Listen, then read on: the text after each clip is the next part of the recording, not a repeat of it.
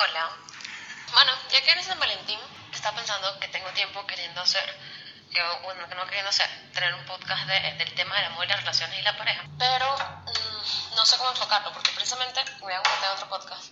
Yo reflexiono, me gusta reflexionar mucho sobre este tema porque es un tema que no entiendo y que cuestiona mucho, en el sentido como no lo entiendo, no pienso que necesariamente lo que nos han enseñado del amor y las parejas es así. No pienso que no sea así, pero estoy pensando que no funciona para todo el mundo. Por ejemplo, estoy seguro que las personas poliamorosas existen. Y no sé qué tanto muchas personas eh, son monógamas o intentan, intentan, mejor dicho. Porque a largo plazo creo que si no eres así es imposible sostenerlo. Porque les gusta ser monógamas, porque le dan tranquilidad, porque es menos drama o lo que sea. La madre. Ok, acabo de encontrar mi cable que no encontraba, USB, en la lavadora, porque estoy sacando la ropa. Genial. Espero que funcione, pero lo dudo, pero bueno. Siguiendo. Gente que es poliamorosa, hay gente que simplemente le gusta acostarse con mucha gente todo el tiempo. And so on. El problema es que como tengo tantas dudas sobre el tema, nunca he sabido cómo enfocarlo de manera que yo me centre, no divague tanto y sea interesante. Mm, Entonces creo que hoy intentaré centrarlo en dos temas. ¿Cómo se llama? Commitment Devices, compromiso.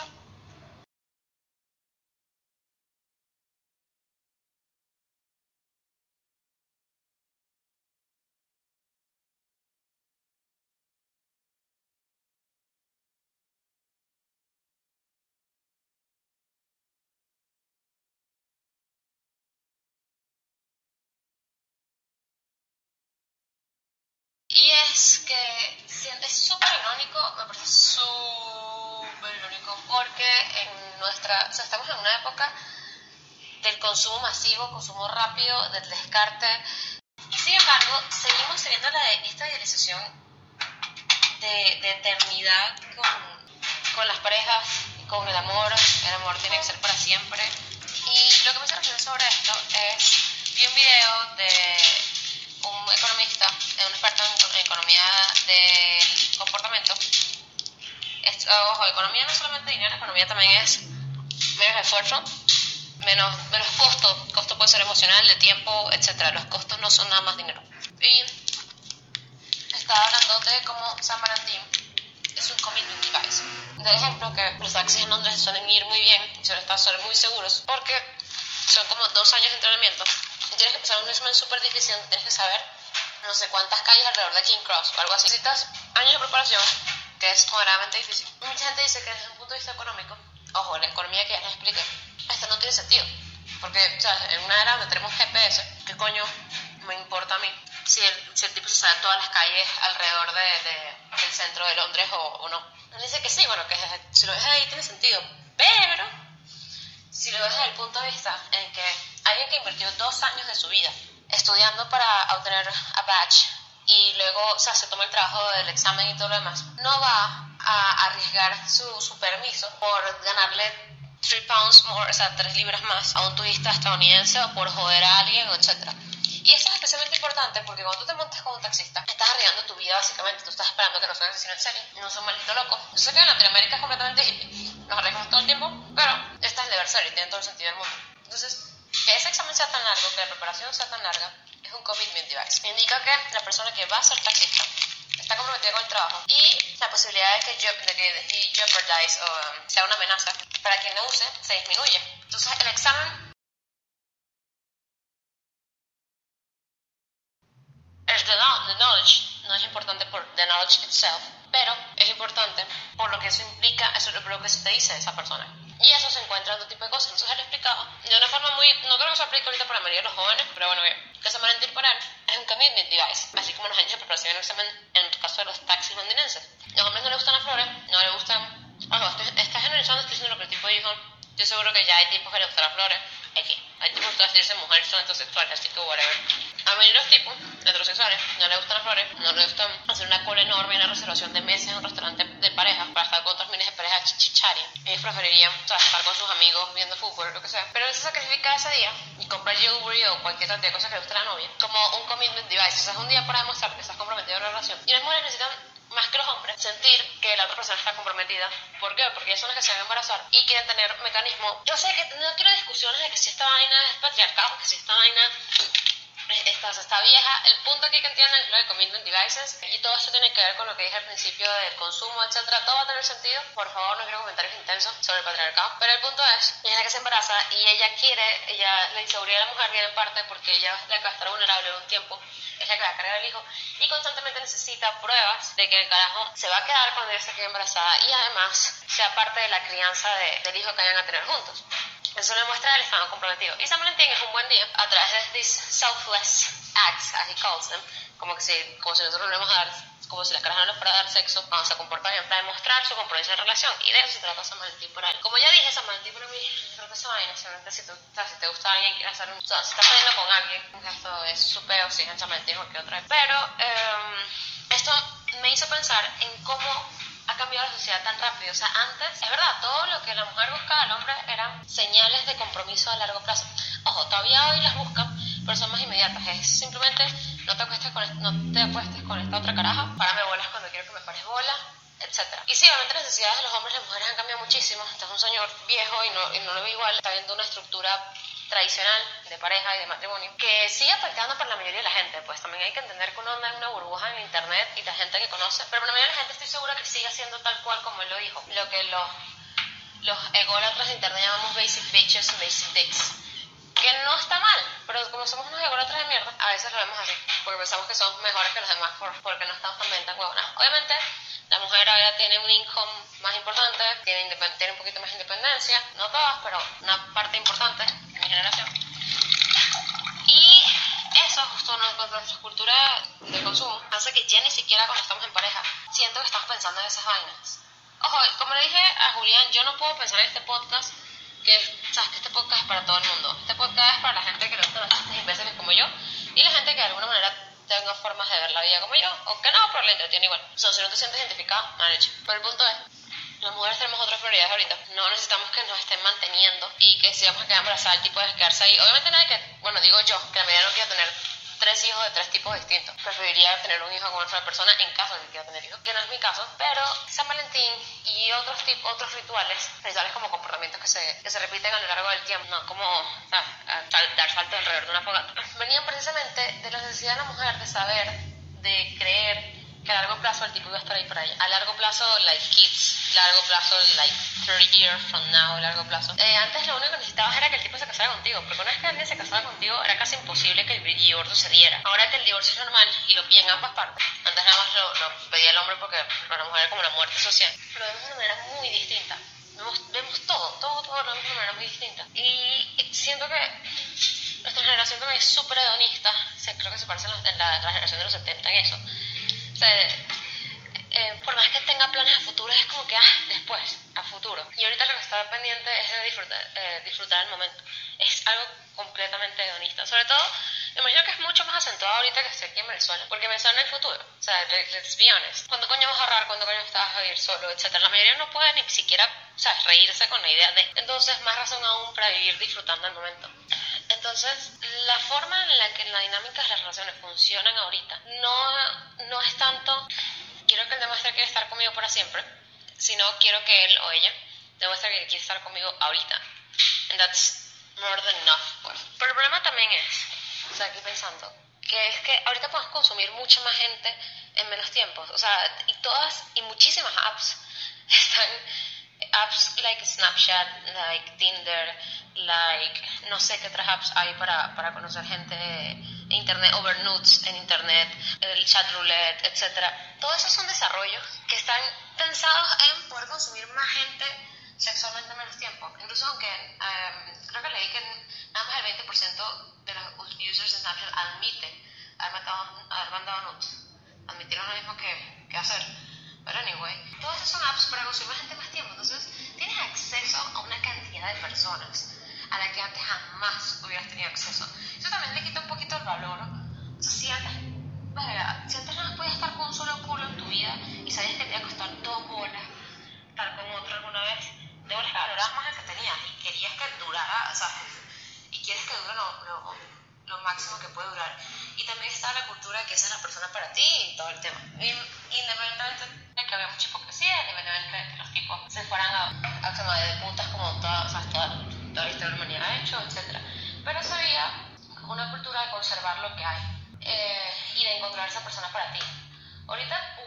sea, ¿por qué la mayoría de las personas siquiera querría eso? Pero, o sea, te, llegan, te pueden llegar nudes de cualquier persona, te pueden llegar nudes de gente que está en, en, sea, la conchinchina. ¿Saben? Por cierto, ¿saben que la conchinchina es un sitio que de verdad existe por Vietnam? Bueno, aquí. Bueno, el tema, eh, puedes decir nudes de cualquier cantidad de personas, te puede coquetear gente de todos lados y cerca y lejos, etc. Entonces, el acceso, nos hemos facilitado todo en la vida, desde la comida al sexo. Y al tener el sexo, y, el sexo es mucho más fácil de acceder que los sentimientos, o sea, que, que, que la complicidad con una persona. El punto es ese, o sea, it's good enough for some people for a little time, o sea, después así, pues nada, tener sexo y ser intimidad con muchas personas durante mucho tiempo. Y desde los desarrollos informáticos a la forma en que la sociedad se está moviendo, te llega a que eso sea no solamente socialmente aceptado, sino cómodo. Entonces ya no necesitas de estos rituales de sentirte parte de algo. El problema es que cuando te enamoras o cuando te empieza a gustar burdar, siento que inconscientemente esta es la facilidad de, de, acceso al sexo y de nudes y de, de, consumo del cuerpo de otras personas a, a través de distintas plataformas, incluso en la real. Es lo que llena de inseguridad tanto la mujer como el hombre, porque es paja que son las mujeres. Tengo una amiga que dice que las mujeres siempre van a estar inseguras, pero sea, en mi experiencia los hombres también pueden ser pretty damn insecure, o sea, el punto de que son muy ladillas. Es algo que pasamos precisamente porque como está hecha la sociedad ahorita, todo lo que hacemos es para solicitar el consumo. Es ropa, comida, todo, todo, todo, todo, todo. Y sexo. Y el tener el consumo tan fácil o facilitado hasta cierto punto, se crean más preguntas y nada de inseguridad en la pareja. O sea, ¿por qué quedarme nada más con esta persona cuando hay tantas más disponibles? Obviamente, porque te gusta, por cómo es, por las conexiones que tienen, por todo lo que tienen en común, por lo bien que te sientes más con esa persona. Obviamente hay respuestas fáciles, pero no es tan fácil cuando hay tantas opciones. O sea, tú sabes que eso es lo que te hace sentir mejor. Pero, ¿sabes? Tal vez sientes inclinación a probar otras cosas en algún momento. Y creo que toda persona que esté en pareja sabe que eso es normal, pero no quiere que le pase a ella. No sé si me explico. Y ahí viene la pregunta. Cuando, o sea, como le decía otro podcast, para la persona que es difícil estar, ser monógamo, ser monógamo, cuando se comporta monógamamente, significa que de verdad le importa muchísimo la persona con la que está. Y es un, lo que, lo que yo no sé en ese momento cómo se llama, es un commitment device. Significa que me gustas, que joder. Pero cuando deja de ser más allá de lo que te puedes comprometer. Ojo, pienso que el sacrificio es parte de, la, de lo que significa que estás en una relación con alguien más y estás o sea, estoy dispuesto a sacrificar estas cosas por el bien de ambos. No por el bien mío ni por el bien tuyo, sino por el bien de ambos no es lo mismo dejar de salir con tus amigas porque tu novio se pone celoso porque es un maldito loco. ¿Qué? Coño, o sea, a mí me parece burda divertido coquetear con carajas en Facebook, aunque nunca vaya a hacer nada, pues simplemente me parece chistoso el, troleo y la vaina, y lo voy a dejar de hacer porque uh, me hace sentir mal, pues. ¿Hasta qué punto el compromiso es, es achievable entre lo que tú eres, entre qué cosas no, no te hacen dejar de ser quien tú eres? Y qué otras cosas, aunque la sociedad label, etiqueta como normales, no son achievables para ti. Por ejemplo, alguien que es poliamoroso o tiene necesidades sexuales extremadamente fuertes, puede que se le sea imposible lo de la monogamia, no importa cuánto le importe su pareja y no importa que no la vaya a dejar de mal por acostarse por otras, con otras personas. Porque vamos a estar en realidad, nosotros buscamos compatibilidad emocional, pero nunca estamos tan pendientes de la compatibilidad sexual a largo plazo. Y compatibilidad sexual no es que tienen bien, porque ajá, capaz también. Pero no, el, o sea, maybe el drive, el, el sexual drive del carajo es mucho mayor que el de la caraja. O viceversa, que hey, pasa. Y ahí tienes que tomar una decisión como pareja. Si tú comprometido con la relación, a veces estar comprometido con la relación es decir, eh, ok, necesito seguir acostándome con carajas y tú no puedes ofrecerme eso.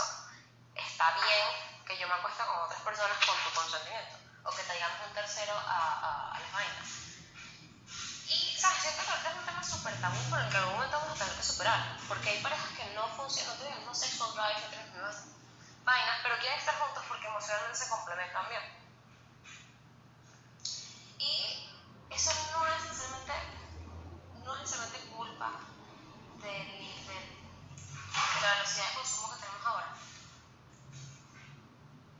sino eh, la manera en que son people are wired, eh, no sé cómo decir wired, cómo están, cómo son pues. Entonces, lo que sí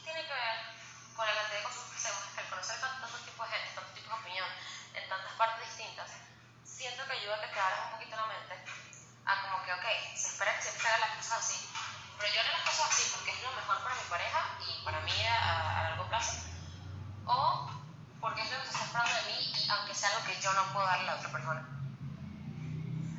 Y supongo que la conclusión de todo esto es que hoy en día ya los rituales genéricos, los commitment devices genéricos, no sirven a todas las personas. Y que ustedes, ¿sabes? Que tengan pareja o los que están buscando pareja, mi generación va a tener que encontrar nuevos commitment devices que les hagan sentir seguros sobre el nivel de, la redundancia, compromiso que esa persona tiene la relación y estar seguros que la otra persona tiene las mismas metas que ustedes. Porque si por algo existen los commitment devices es porque no confiamos en el otro. Porque si confiamos en el otro sería suficiente con que la otra persona nos dijera, mira, sí, quiero estar contigo y hoy yo quiero hacer todo lo posible para, para que estemos juntos a largo plazo, independientemente de las cosas que puedan pasar, yo voy a tratar de echarle bola. Si eso fuera suficiente, no necesitamos los commitment devices. Nuestros ancestros con distintos rituales, ni las relaciones pasadas con, con Valentine's Day, con el anillo de compromiso, con el matrimonio, eh, que son all commitment devices. Si eso fuera suficiente, eh, no necesitamos nada, no, nuestros antepasados no necesitan nada de eso. Y hoy en día tampoco sigue siendo suficiente, porque si decimos, seguimos siendo personas, seguimos mintiendo, seguimos diciendo vainas en las que no estamos seguros, incluso en las que somos vivir, vivir el tiempo sincero, intentamos hacerlo, a veces la cagamos en we don't even know why. Entonces, mi reflexión es que con tu pareja tienes que buscar qué commitment devices son los que funcionan qué cosas te hacen confiar en otra persona. Maybe are the little things day to day, o tal vez, ¿sabes? Es sentarse una vez al año al ver en qué les va mal y qué les va bien y mejorar procesos, como si fueran una compañía o algo. Que suena bastante. Robótico, pero capaz eso le funciona, ¿no? So, that's my, son mis reflexiones de San Martín y el amor. Tengan un feliz día. Si no tienen amor, tengan ron. Mentira, si no tienen amor, tengan sexo. Si no tienen sexo, tengan ron. ¿Sí?